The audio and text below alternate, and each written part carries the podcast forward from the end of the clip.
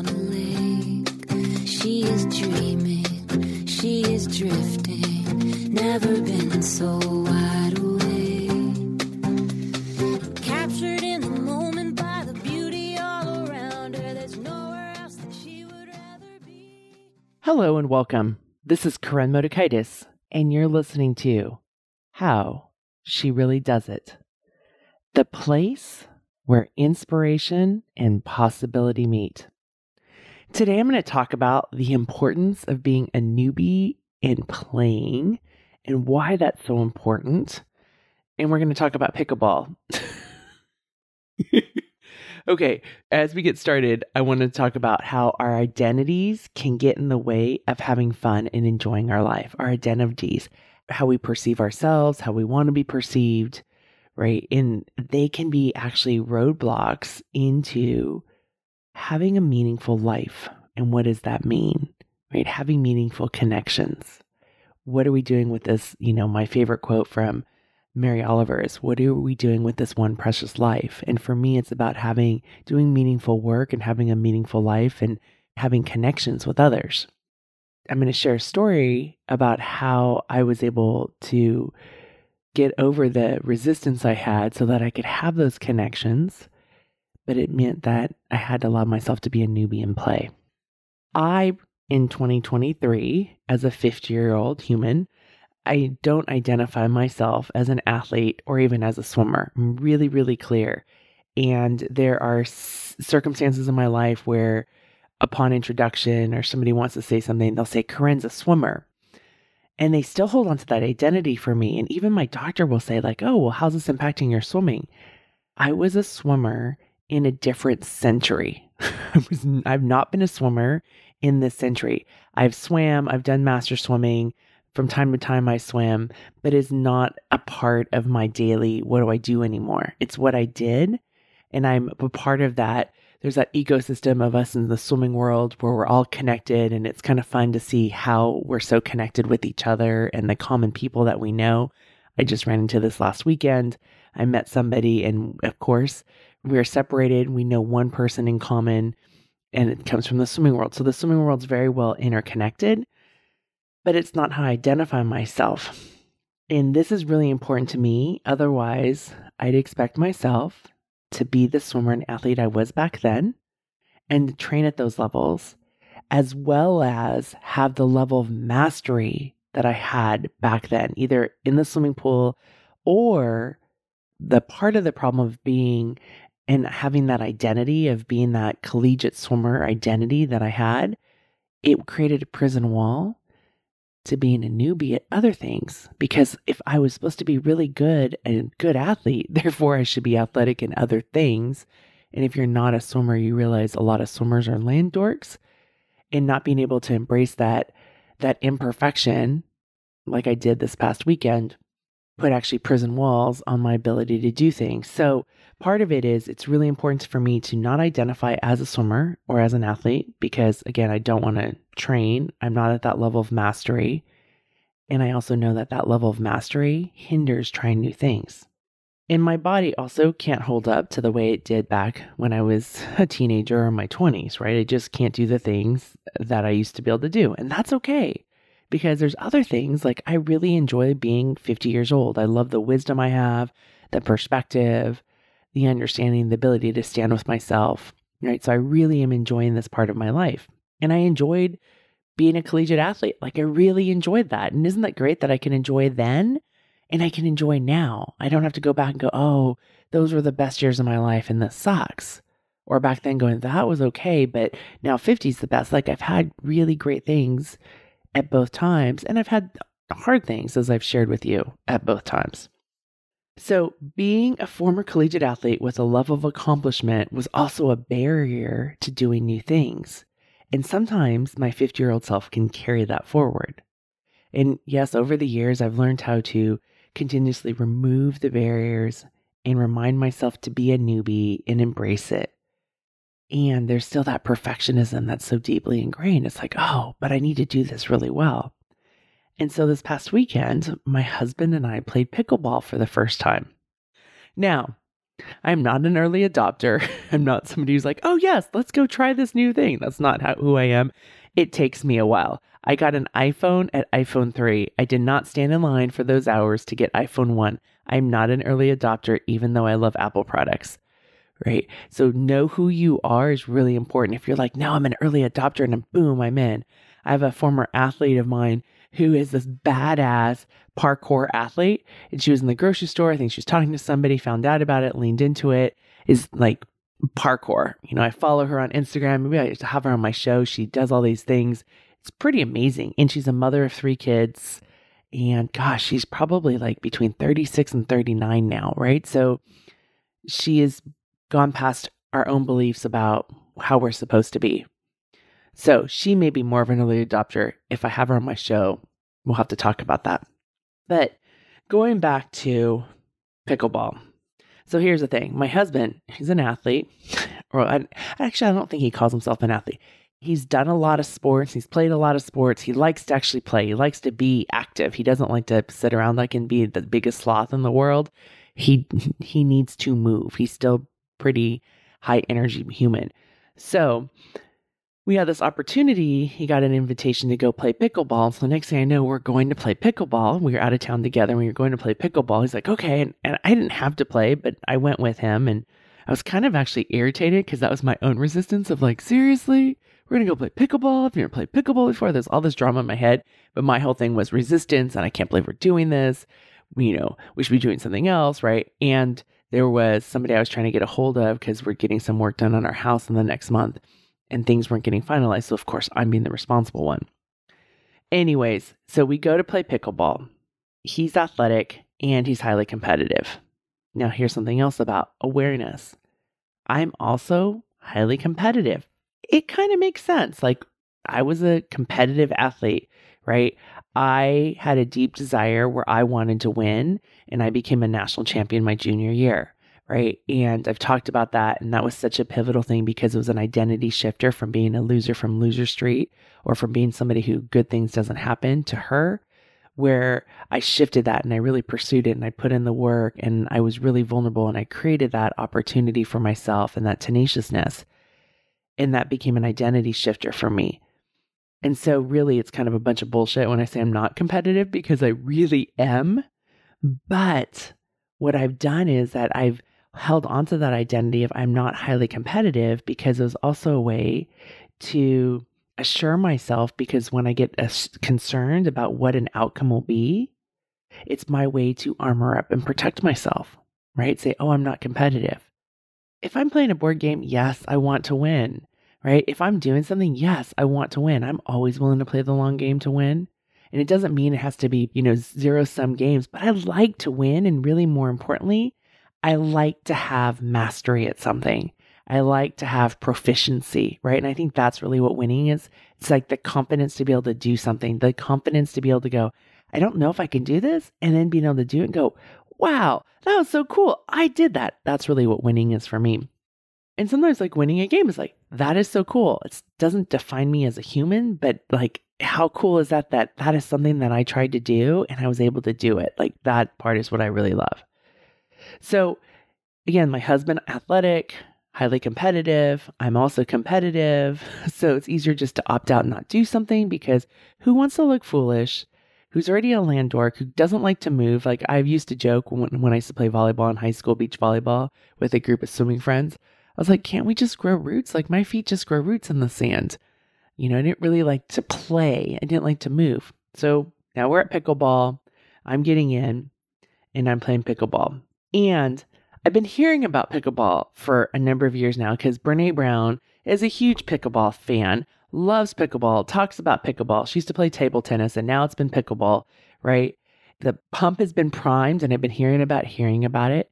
And then over this winter, I've been seeing friends in Davis play. And we have courts now in Davis, and I've been seeing them play. I've been seeing it on social media. I'm like, oh, we have courts. Like, oh. And then a really good friend of mine is the tennis coach at the university, and she's offered to take me out to the courts. And I'm like, oh no, that means I have to move my feet, I have all this resistance, right? I'm a busy person, like all this BS. I've not yet said yes. But I think after this experience, I'm going to say yes. So I have resistance. I have resistance. Sometimes it's very silent, but I have resistance. I don't have time. I don't want to do it. I don't know how to do it. I don't want to look foolish. I'm not athletic enough. I'm too old, whatever the stories may be. So, how did I step out of my resistance? One is travel. So, in last week's episode, I talked about travel and what do we need to do travel to support travel. Well, I was outside of my day to day, right? I was traveling, my husband and I were traveling.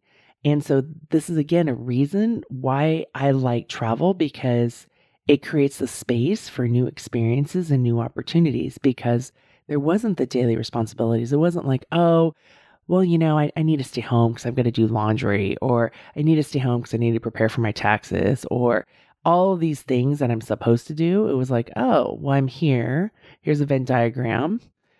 There's a space of a couple of hours where nothing is set. So I can sit on my phone and go through Instagram, or I can read a book, or I can connect with people and play pickleball.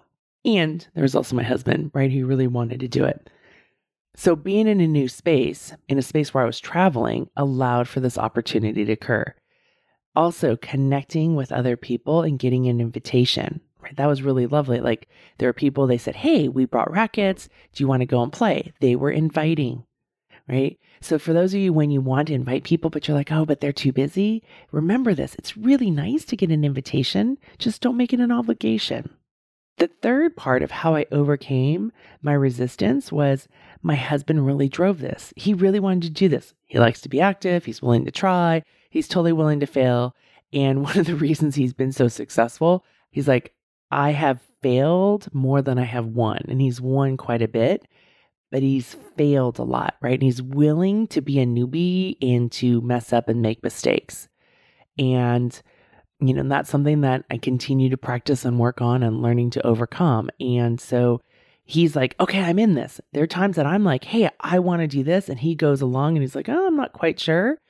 And then he's like, that was really good. So it's nice to have kind of like a partner in this. It could be a spouse, it could be a friend, it could be a child who could help us overcome our resistance. The same thing for parents. Like if your child is struggling and doesn't want to do something, right? It's the same thing. It's like you can help them overcome not by fearing, making them fear, but you can help them overcome and not evaluating till afterwards. And I even forgot about this. I didn't even think about like, oh, Corinne, just go try this and then evaluate afterwards. That was like my biggest aqua monster advice to parents when kids have resistance is like just evaluate afterwards, never before, because there's all this vulnerability of doing something new or doing something. So the other thing that happened is when I finally did get to the courts, because remember, like I dropped him off and then I was taking care of some stuff. So when I finally did get to the courts, the group of people that were there were really supportive and gentle. Now, I didn't really know if that was going to be the case. Did, these were people that I've met a few times, I've talked with, but I haven't been in this kind of setting with them before. And they've been kind, but I didn't know. So they were playing, they were kind and gentle, and they were very supportive. Then this allowed me, because the support section was supportive, this allowed me to watch the shit show of my brain, right? And my lizard brain going, oh, you can't mess up, or you haven't held a racket since the 80s, and you, you don't have good hand eye coordination, all those old stories that come back. And I just said, okay, well, I haven't touched the racket since my, since my 80s, and I made sure I shared that, right? It's kind of like this whole protection of losing face instead of just allowing myself to be. But I watched my brain and I said, okay, this is what it is. They were gentle, they were supportive. I laughed with myself. And then, of course, I missed the ball. Just even on a serve, I missed the ball. And as I did that, as I failed, and I laughed with myself and said, Oh, I'm a newbie. And I started to relax because I already failed, right? The worst thing that can happen really happened. Well, I guess there could be other worse things like twisting an ankle or falling on my knees, but, you know, missing the ball. And then the most important thing for me, and maybe this isn't your case, but for me is to have that supportive environment. Had they been judgmental, I would have probably stopped and been like, you know what, this is not worth it. Screw this. Right. But they were supportive. They expl- you know kept explaining the rules. I still don't know all the rules. They helped guide me. There wasn't judgment. It was fun and play. So I gave myself permission to be a newbie. I gave myself permission to play. There was support, there was the space, and there wasn't judgment in that space. And and it was great because it was probably like all of us, the best of ourselves were showing up to support each other to rise up. And there wasn't judgment in the space. I'm saying this over and over again because it's so, so important. Let's stop judging ourselves so we can learn new things or things at a deeper level. I'm going to say that again. Let's stop judging ourselves so we can learn new things or things at a deeper level. Had they been judgmental, I would have stopped. They weren't judgmental. It allowed me to clear out all, declutter all that lizard brain stuff in my head, and then being willing to make mistakes, miss things, hit things, celebrate it. It was a supportive group.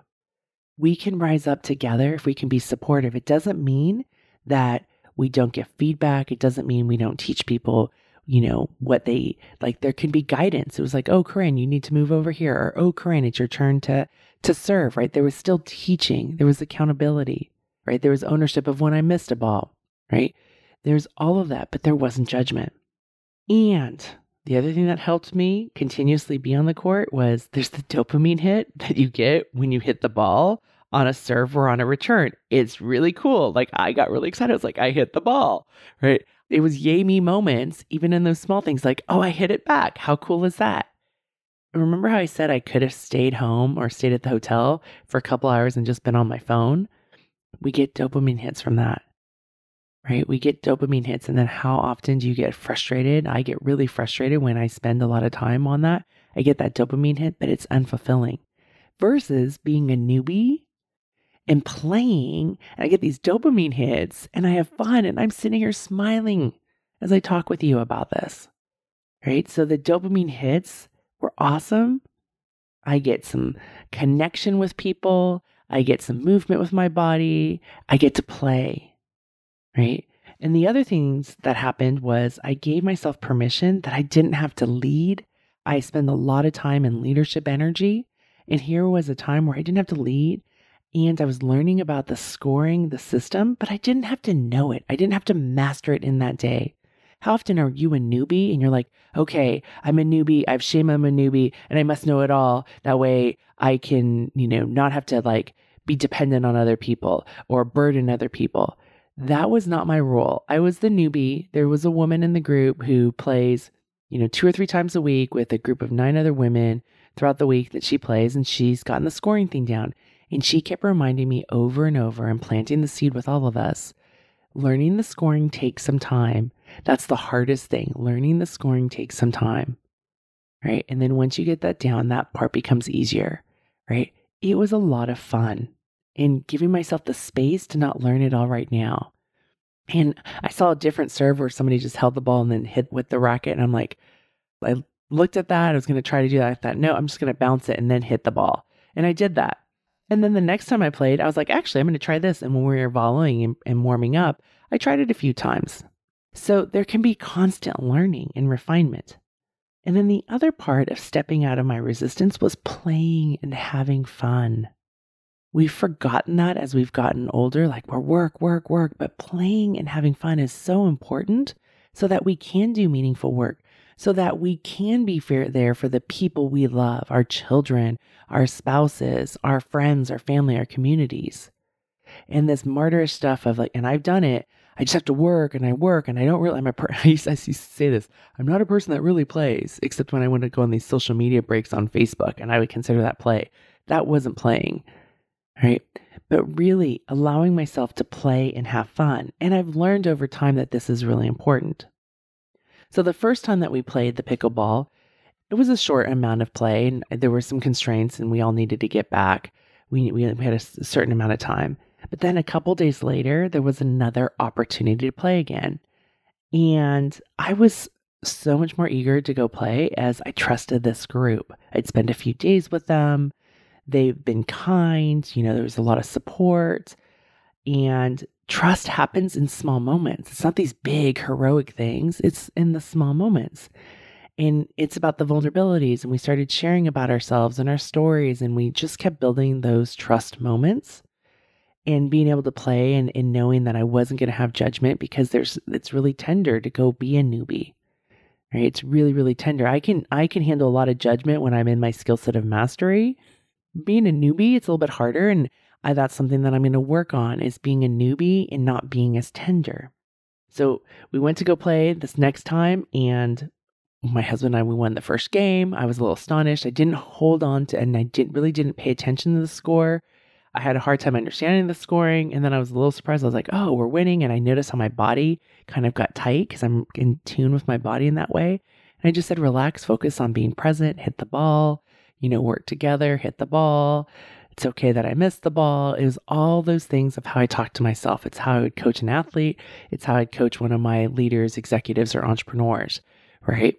So I just worked on coaching myself, talking to myself in that compassionate way and owning, like, oh, I messed up there, or don't have the backhand. It was game two that I'd played in my life, right? Like, I'm not supposed to be a master at it, reminding myself it's okay to be a newbie. So we won that first game, and then I broke that old story of me being that I'm a loser from Loser Street. It was popping up. It was really faint in the background, but it's still there from time to time, right?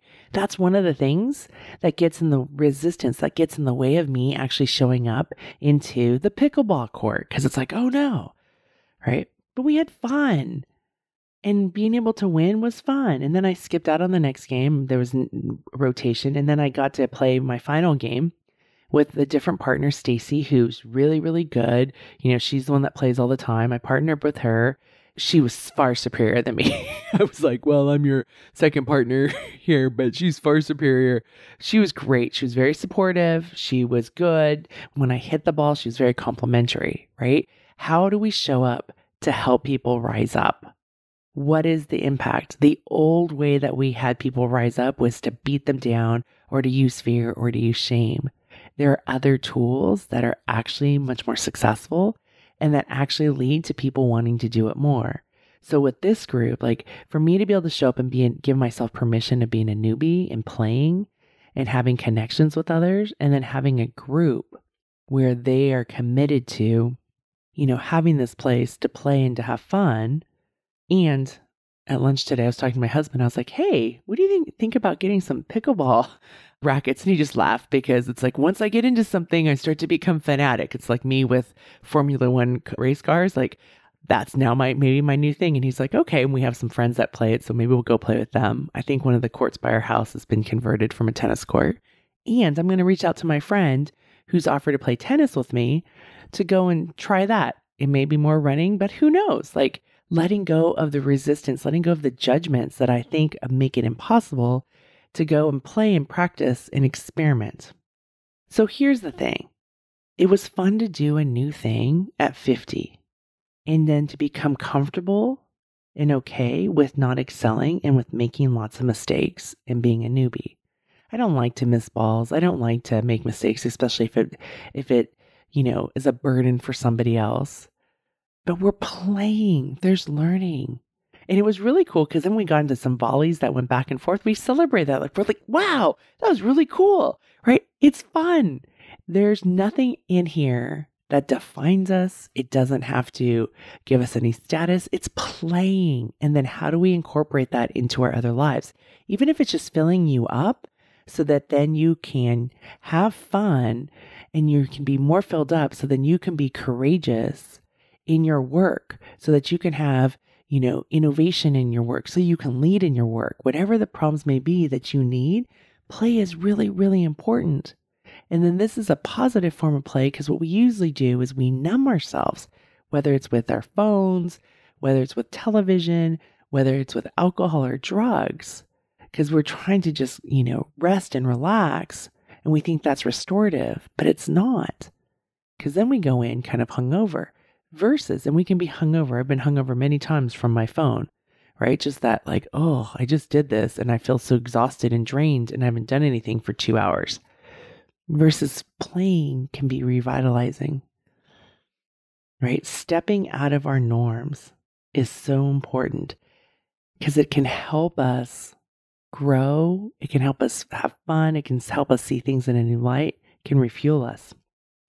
There's a quote that I came across this past week, and it's from Nicola Jane Hobbs. And it says, instead of asking, Have I worked hard enough to deserve to rest?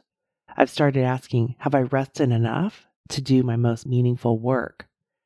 And I would incorporate in that rest, it's not just laying around, in that rest can be play. What are you doing to fill you up, to refuel you, to fill your soul so you can do your most loving and meaningful work? My friend, go out there and give yourself permission to be a newbie and play so you can connect with yourself and others and enjoy this one precious life that we all have. We all need play in our lives. It's not something we left behind in childhood, and there will always be more tasks to do.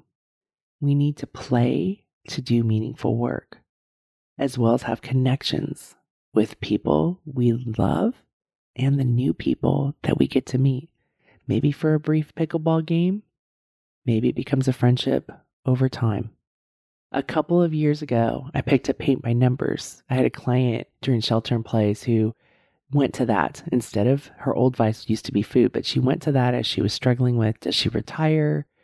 What does she do? Because her work world had totally changed with shelter in place. And she kept talking about paint by numbers and how it was soothing for her.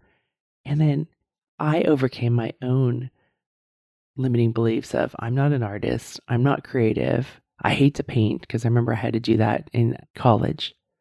And I ordered a paint by number and I enjoyed it in myself.